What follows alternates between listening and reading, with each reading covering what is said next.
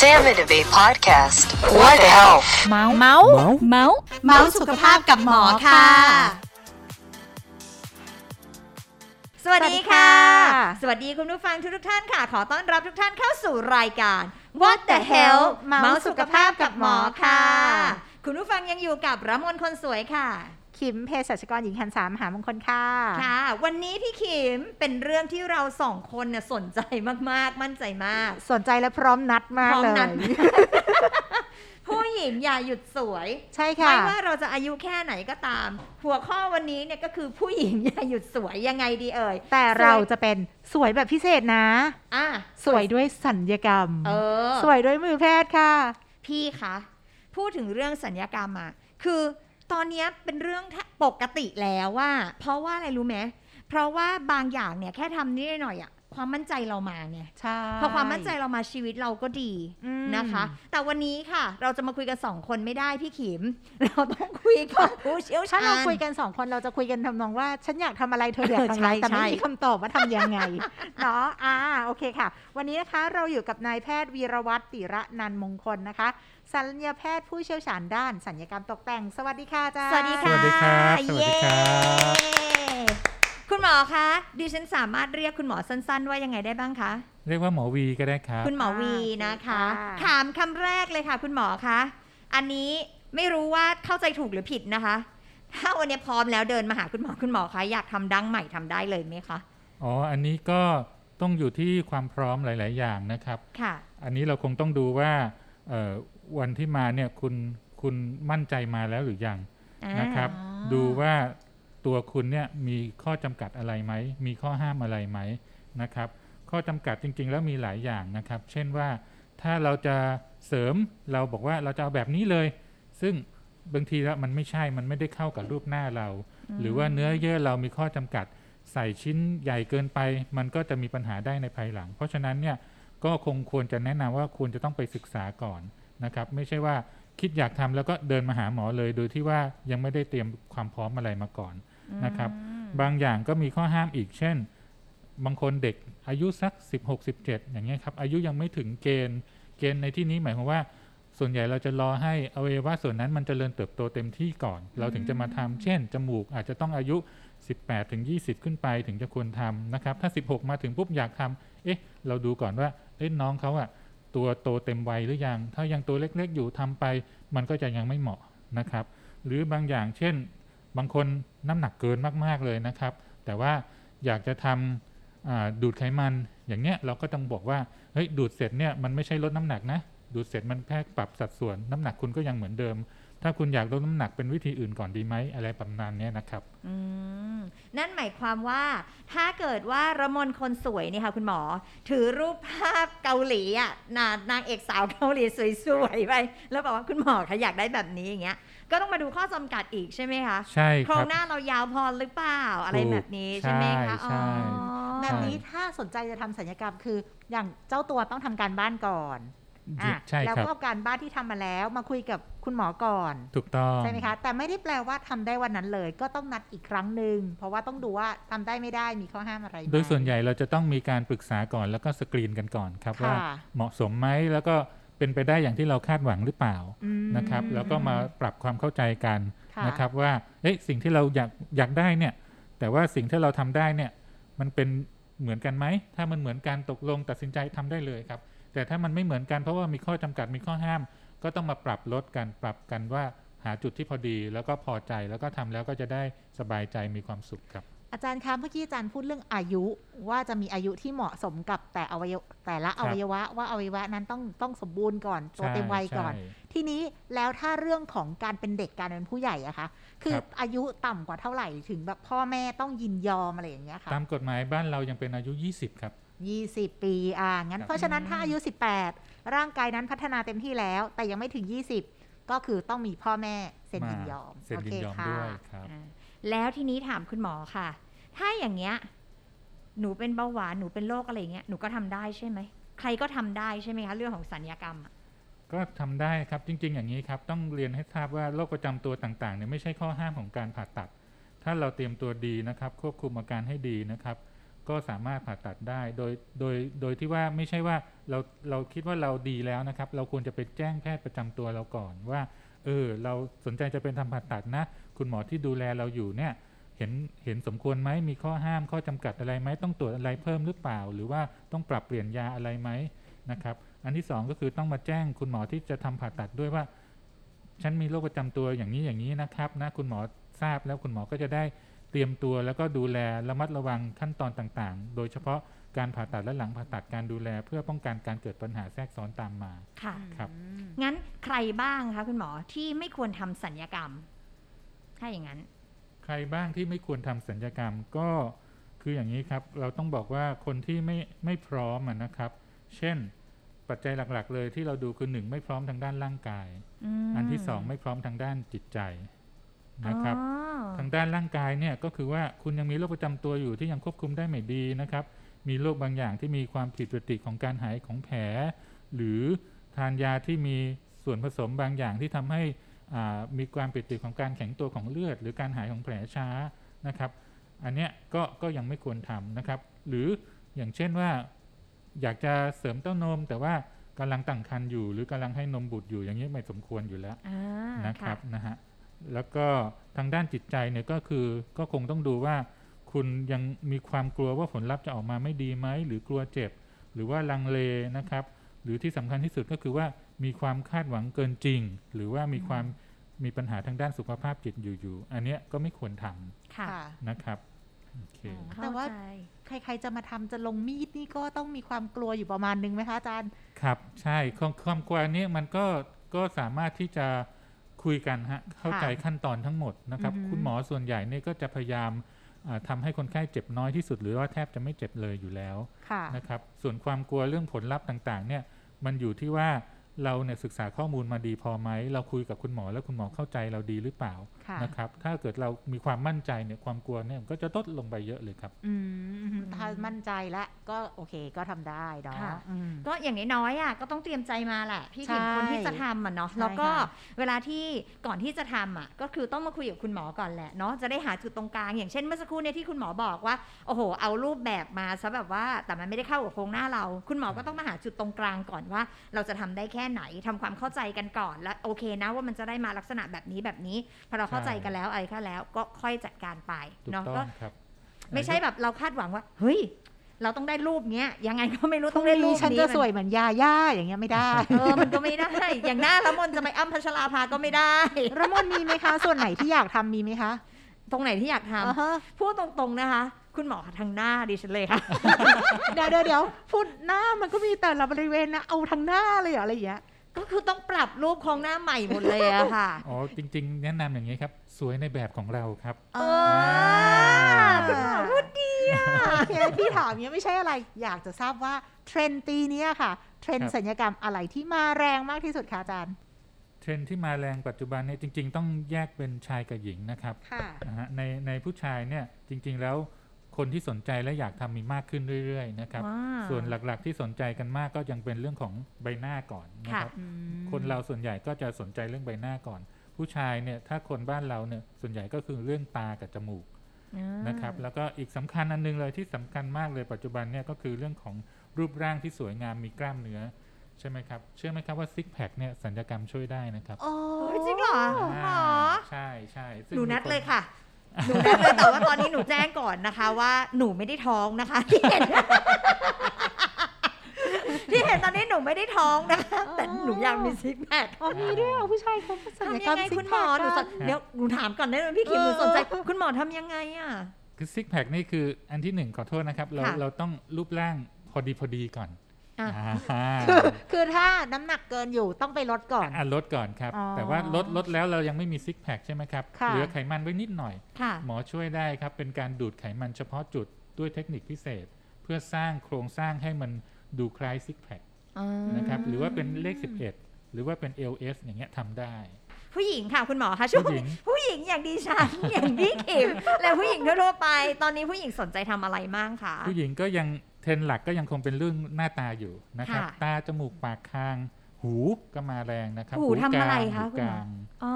หูกลางเก็บหูเก็เก็บบหูหูเก็บกหูลางนะครับนอกจากนั้นเนี่ยก็จะเป็นเรื่องหน้าอก ซึ่งหน้าอกเนี่ยก็แน่นอนอยู่แล้วทุกวันเนี่ยโซเชียลมีเดียต่างๆ คนเราโพสต์กันเยอะแยะเลยค่ะนะครับมันก็เกิดเกิดการเปรียบเทียบอะครับคนที่แต่งอ่ารูปร่างสวยแต่งตัวสวยๆ ไปโพสต์ปุ๊บคนก็อยากทำอยากทำมากขึ้นค่ะนะครับเรื่องหน้าอกเนี่ยก็มาแรง เพราะว่า ชุดต่างๆ ปัจจุบันนี้เปิดเผยมากขึ้นค่ะใช่ไหมครับ แล้วก็เปรียบเทียบอีกขนาดเท่านี้ขนาดเท่านี้ทุกวันเนี้ถ้าเป็นหน้าอกเทรนด์ก็คือจะมาในแง่ของว่าเสริมโตขึ้นเรื่อยๆอืมนะครับโอ้อ่าโตขึ้นโตขึ้นแต่ว่าทั้งนี้ทั้งนั้นเนี่ยส่วนใหญ่เราก็จะดูตามความเหมาะสมนะครับ ที่เหมาะสมเพราะว่าขนาดที่ใหญ่มากก็จะเกิดปัญหาตามมาในภายหลังอืมนะครับเทรนด์ถัดไปก็คือเหมือนเหมือนที่คุยกันเมื่อครู่เนะครับ LS เลข11 อันนี้แน่นอนมาแรงเลยค่ะนะครับ อันถัดไปที่เริ่มมีแล้วก็คือเรื่องการเสริมก้นอ่าพอหน้าอกเรามีกันเยอะๆแล้วาปั้นก้นออกกำลังกายยังไม่ขึ้นทันทียังไม่ขึ้นทันทีเสริมซิลิโคนช่วยได้เหมือนกันอืมปั้นก้นให้เป็นลูก เวลาเขาใส่กระโปรงอ่าใส่กางเกง แล้วมันจะดูแบบใช่สดูวสวยยก็คือจริง ๆ ด้านหน้าเราสวยแล้วด้านค่ะข้างด้านหลังสวยด้วยอ่าอ่าคือเราต้องสวยครบสัดส่วนแหละค่ะ เป็นถูกผู้หญิงอะเนาะคุณหมอเนาะใช่ใช่แล้วอันตายสุดท้ายแล้วเลยครับที่มาแรงแต่ว่าอาจจะเป็น ส่วนที่ไม่ค่อยพูดถึงกันก็คือน้องสาว การดูแลน้องสาวให้ดูสวยงามอ่อนเยาว์อืมอ่าอันนี้ก็ทำได้อ๋อทำได้ครับเหมือนกันใช่แล้วน้องชายทำได้ไหมคะอาจารย์ น้องชายก็มีทำครับ แต่ว่าส่วนใหญ่ก็จะจะแอบแอบทำกันเนาะอ๋อแต่น้องสาวทำได้ครับทำให้ดูแบบเป็นเด็กสาวแรกรุ่นอะไรอย่างนี้เลยใช่ไหมคะได้ให้กลับมาได้เป็นให้กลับมาเป็นสาวอีกครั้งให้หดูนึ่งอ่อนเยาว์ครับผมอืม และความตอนนี้เหมือนเทรนด์อะที่มาค่ะคุณหมอคะส่วนใหญ่เวลาที่เราจะไปทำสัญญกรรมเนี่ยเรานึกถึงเกาหลีเกาหลีเราไปเกาหลีแน่นอนเกาหลีเกาหลีอืมอ่าอะไรอย่างเงี้ยคุณหมอคะในฐานะที่คุณหมอเป็นคุณหมอสัญญกรรมไทยที่แบบโหเจ๋งถือมากธงคุณชาหมติอไทยสู้กับเขาเลยค่ะอาจารย์คุณหมออยากบอกอะไรยังไงบ้างอะคืออย่างนี้ครับ มันเป็นเรื่องของจริง ๆ บอกว่าต้องบอกว่าการทันสังการส่วนใหญ่เนี่ยมันเน้นที่ฝีมือแล้วก็ทักษะของแพทย์นะครับค่ะ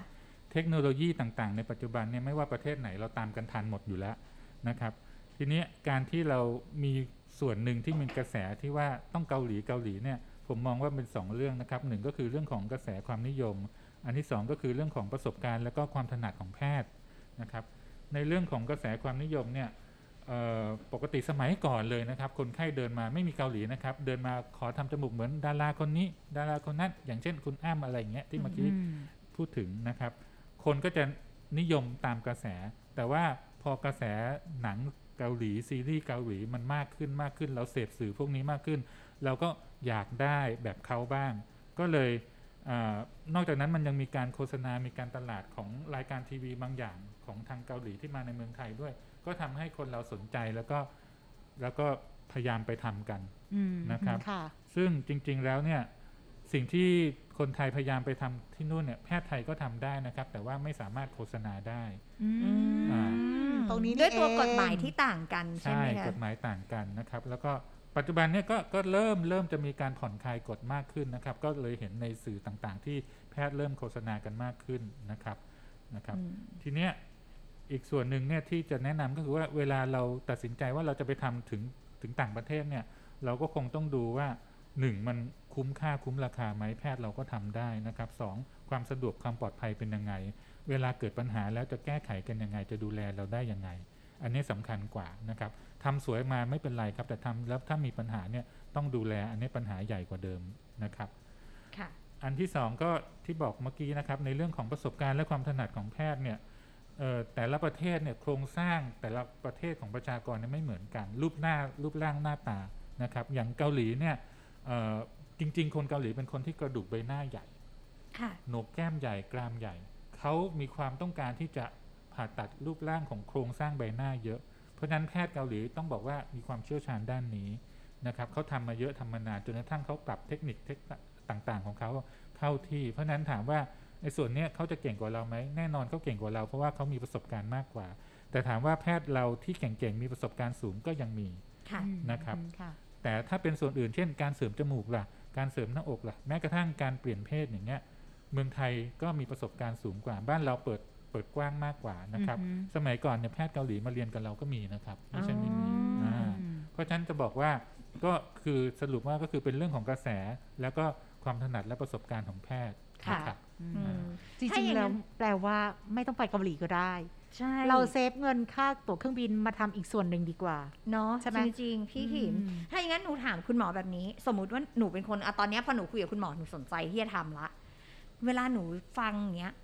หนูเลือกจากอะไรอะหนูเลือกจากเพื่อนคนนี้ไปทำกับหมอคนนั้น แล้วก็แล้วตามดีรีแล้ววิเราไปวทำดีไหมตามอะไรอย่างเงี้ยค่ะหรือหนูควรมีอะไร สมมติอะเป็นคนที่สนใจที่จะเริ่มอยากทำสัญญกรรมอะเขาต้องหาอะไรก่อนคุณหมอ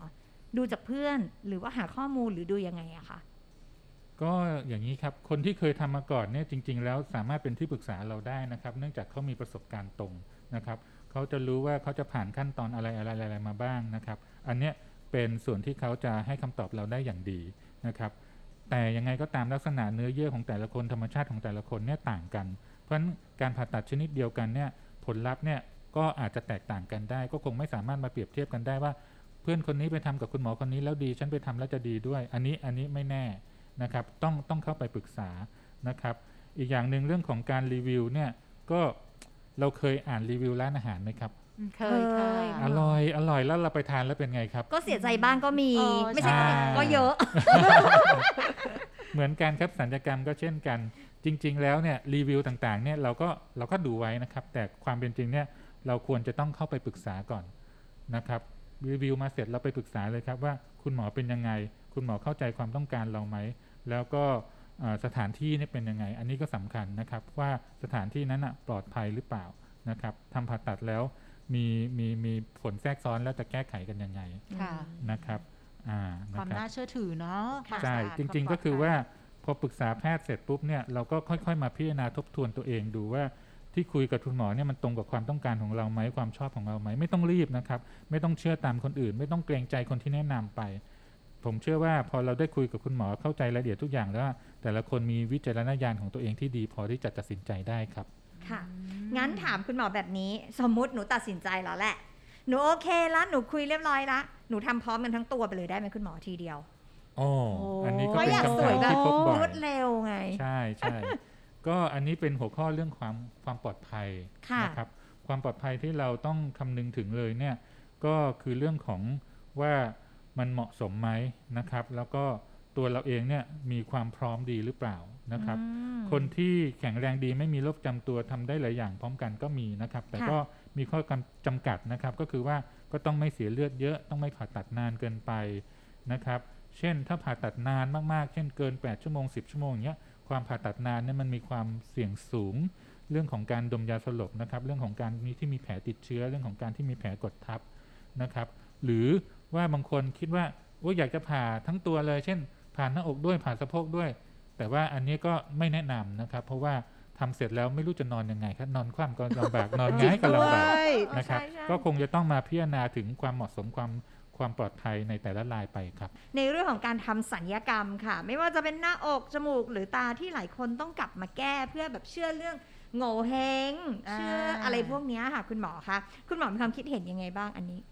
ก็อันนี้ก็เป็นความเชื่อส่วนบุคคลนะครับ ก็โดยทั่วไปหมอสัญญกรรมตกแต่งเนี่ยก็จะไม่ขัดนะครับค่ะถ้าหากไม่ทำขัดแล้วดูดีขึ้นอืมเช่นบางคนหนังตาตก คิ้วตกทำผ่าตัดมาแล้วดูสดใสขึ้นอย่างนี้ยโอเค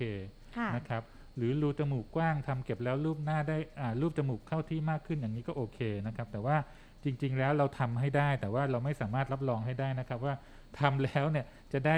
ผลลัพธ์อย่างที่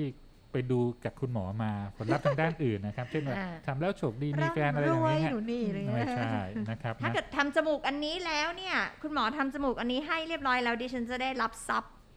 เอออ่าคุณหมอทำจมูกให้แบบนี้ได้แหละ แต่เรื่องรับทรัพย์เนี่ยผมอีกเรื่องหนึ่งการันตีให้ไม่ได้การันตีคุณหมอต้องไได้บอกแบบนะครับนี้นะทีนี้คะที่บอกว่าถ้าจะต้องกลับมาแก้ เพราะว่าหมอไปดูก็คืออีกอย่างหนึ่งก็คือว่าถ้าทำแล้วดีขึ้นก็โอเคนะครับ แต่ว่าถ้าของเดิมดีอยู่แล้วเนี่ยแต่จะมาทำเพราะว่าไปดูหมอเฮงมา ส่วนใหญ่เราก็จะแนะนำข้อดีข้อเสียต่างๆ แล้วก็ให้ลองกลับไปคิดตัดสินใจใหม่นะครับบางรายเนี่ยก็อาจจะปฏิเสธก็ได้ เพราะว่ามันดีอยู่แล้วอย่างเงี้ยครับอืมค่ะอืมค่ะ และอย่างนี้คุณหมอพ อลองพูดถึงเรื่องสัญญกรรม อย่างเมื่อสักครู่ที่ละมนพูดอะละมนอยากทำหนึ่งสองสามสี่ห้าหกเจ็ดแปดเก้าสิบถึงหนึ่งร้อยอืมอย่างเงี้ย ถ้าสมมติว่าเราทำไปเรื่อยๆเรื่อยๆเรื่อยๆละมนจะเรียกว่าเสพติดการสัญญกรรมได้ไหมคุณหมออ่าอันนี้ก็เป็นเรื่องที่ต้องทำความเข้าใจกันนะครับ การเสพติดสัญญกรรมเนี่ยเป็นเรื่องละเอียดอ่อนนะครับ การวินิจฉัยเนี่ยไม่ง่ายนะครับ ต้องอาศัยการพูดคุยติดตามต่อเนื่องโดยแพทย์แล้วก็นักจิตวิทยานะแปลครับว่ามันมีการเสพติดจริง ๆ เหรอคะอาจารย์ อ่าเป็นการเสพติดคือคือจริง ๆ การเสพติดเนี่ยมันจริง ๆ มันเป็นโรคชนิดหนึ่ง คือโรคที่เกิดขึ้นจากการไม่พอใจในรูปลักษณ์ของตนเอง ก็เลยพยายามจะแก้ไขนะครับพอทำแก้ไขแก้ไขแก้ไขไปเรื่อยๆ ก็เหมือนการเสพติดมันอันนี้มันเหมือนเป็นชื่อเล่นมากกว่าค่ะชื่อจริง ๆ มันคือโรคของเกิดจากโรคที่เป็นความไม่พึงพอใจในรูปลักษณ์ของตัวเองอืมนะครับ ซึ่งซึ่ง จริง ๆ แล้วเนี่ยก็คือคนพวกนี้ก็คือจะคิดว่าการเปลี่ยนแปลงรูปร่างของตัวเอง โดยการสัญญกรรมเนี่ยจะต้องมาเติมเต็มความรู้สึกขาดหายของตัวเองให้ได้ ก็เลยไปทำสัญญกรรมซ้ำแล้วซ้ำอีกซ้ำแล้ว แต่ทำยังไงก็ยังไม่เกิดความพึงพอใจหรือความถูกใจสักทีรู้สึกว่ายังไม่ดีพอคิดว่ามันจะต้องดีขึ้นกว่านี้ได้อีกอะไรแบบเนี้ยนะครับ ให้ยกตัวอย่างง่าย ๆ ก็เช่น สมมุติว่าคนที่ทำจมูกไปแล้ว มีปัญหาแทรกซ้อนต้องไปแก้ไข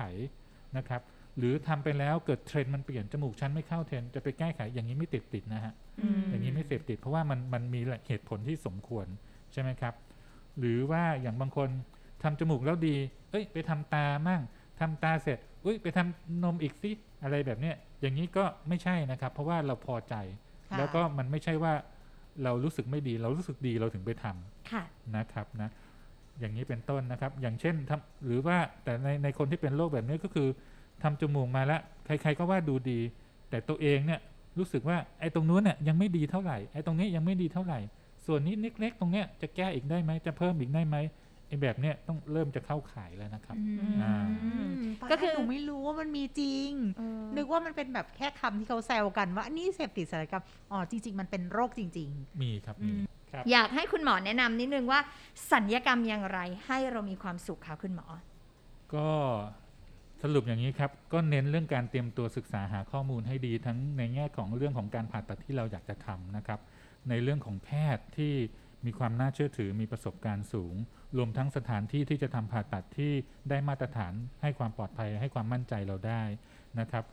ต้องเล่าอย่างนี้ว่าการผ่าตัดเนี่ยมันเป็นเรื่องของศาสตร์และศิลป์นะครับเอาเปรียบง่าย ๆ เหมือนเชฟทำอาหารนะครับเชฟทำอาหารเนี่ยไม่ใช่ว่าเราแค่มีวัตถุดิบแล้วก็ปรุงตามสูตร มันไม่ใช่นะครับค่ะอันนั้นเรียกว่าคนที่ทำอาหารได้ แต่เชฟทำอาหารเนี่ยคือคนที่ทำอาหารอร่อยนะครับ ก็เหมือนกับการสัญญกรรมนะครับ แพทย์ที่ทำผ่าตัดได้ กับแพทย์ที่ทำผ่าตัดได้ดีและสวยและผลข้างเคียงน้อยเนี่ยไม่เหมือนกันค่ะเพราะฉะนั้นเนี่ยเราก็จะควรจะต้องเลือกให้ดีค่ะนะครับ ส่วนสถานที่ก็เหมือนกันอย่างที่เล่าเมื่อให้ฟังเมื่อสักครู่นี้ฮะ กรณีปกติที่ไหนที่ไหนก็ทำได้ แต่กรณีเกิดปัญหาปุ๊บเนี่ยทำยังไงอืมนะครับ สถานที่นั้นนะพร้อมสำหรับอา รองรับสถานการณ์ที่ไม่คาดฝันนั้นหรือเปล่านะครับ แล้วหลังจากนั้นก็คือเตรียมร่างกายเราให้พร้อมเตรียมจิตใจเราให้พร้อม เตรียมเวลาพักผ่อนให้เพียงพอนะครับ เมื่อทุกทุกอย่างที่เราเตรียมให้พร้อมดีแล้วเนี่ย เวลาเราทำเนี่ยก็จะได้ผลลัพธ์ที่ดีเป็นที่พึงพอใจ แล้วก็มีความสุขครับ อืมคุณหมอสรุปดีอืมสุดท้ายแล้วไม่ว่าคุณผู้ฟังจะเลือกอะไรก็แล้ว แต่คุณผู้ฟังต้องเลือกที่ที่มีคุณภาพๆใช่ค่ะ คุณภาพใช่ที่ดีไม่ได้หมายความว่าคำว่าคุณภาพเฉพาะพื้นที่นะอืมแพทย์ต้องมีคุณภาพอ่าสถานที่ต้องมีคุณภาพ ผู้ช่วยผู้ดูแลต้องมีคุณภาพใช่และครับได้รับความไว้วางใจด้วย ไม่ใช่แบบ เอาจริง ๆ ต้องเตือนคุณผู้ฟังแบบนี้นะ หมอกระเป๋าเนี่ยเลิกโอ้อันเนี้ยน่ากลัวมากๆเลยนะคะ หมอกระเป๋าเนี่ยเลิกนะ เพราะว่าหลาย ๆ ครั้งเนี่ยที่เราจะต้องเสียเงินไปไม่รู้เท่าไหร่เท่าไหร่จากคำว่าหมอกระเป๋าในไหนๆเราก็อยากสวยแล้วลงทุนนิดหน่อยเนาะให้มากกว่านั้นนิดนึงแต่เน้นคุณภาพใช่ให้มั่นเราได้ใจมาเราครั้งเดียวเราจบอืมนะคะอืมทีนี้อะค่ะคุณผู้ฟังถ้าฟังแบบนี้แล้วสนใจอยากจะมาทำหน้าทำตาทำความสวยกับคุณหมอก็สามารถที่จะโทรเข้ามานัดหมายไว้ได้นะคะ ที่โรงพยาบาลสมิติเวชศรีนครินทร์นะคะ โอเค คุณหมอคะคุณหมอครับเข้าวันไหนบ้างคะหมอออกตรวจที่ศศรีนครินทร์นี่วันพุธนะครับ วันพฤหัสแล้วก็วันอาทิตย์ช่วงเช้า9โมงถึงเที่ยงครับ โอเคอะใครที่ฟังแล้วสนใจนะ ก็สามารถที่จะมาหาคุณหมอได้นะคะ หรือถ้าเกิดว่าสนใจก็โทรเข้ามานะคะ และที่สำคัญเลยนะคะ คุณสามารถที่จะติดตามนะคะต่างๆ ของโรงพยาบาลนะคะ เป็น Facebook ก็ได้เนาะแล้วก็แชทเข้ามาถามก็ได้นะคะสำหรับเราสองคนค่ะ ใครที่อยากจะติดตามเราสองคนพร้อมกับเรื่องราวดี ๆนะคะ กับใช่ผู้หญิงค่ะสวยๆสองคนนี้นะคะอะเราติดตามได้ที่ไหนบ้างคะพี่เขพบกับเรื่องราวสุขภาพและความงามใช่ไหมคะค่ะวันี้เรางามด้วยนะคะ พบได้ทุกวันพุธที่ 2 และ 4 ของเดือนค่ะ ในทุกช่องทางของการฟังพอดแคสต์ ไม่ว่าจะเป็น Apple Podcast SoundCloud Spotify Anchor Podbean หรือ YouTube แล้วก็ Facebook ของสมิติเวชค่ะ ค่ะ แล้ววันนี้นะคะก็ต้องขอขอบพระคุณนะคะ คุณหมอวีเป็นอย่างสูงเลยนะคะ ขอบพระคุณมากค่ะยินดีครับขอบคุณครับเย้แล้วพบกันใหม่คค่ะรับคุณผู้ฟังค่ะเราพบกันใหม่นะคะใน EP หน้านะคะสำหรับวันนี้นะคะรายการ What the Hell เมาส์สุขภาพกับหมอลากันไปก่อนนะคะ สวัสดีค่ะสวัสดีครับ Salmon Debate Podcast. What the health? เมาส์เมาส์เมาส์เมาส์สุขภาพกับหมอค่ะ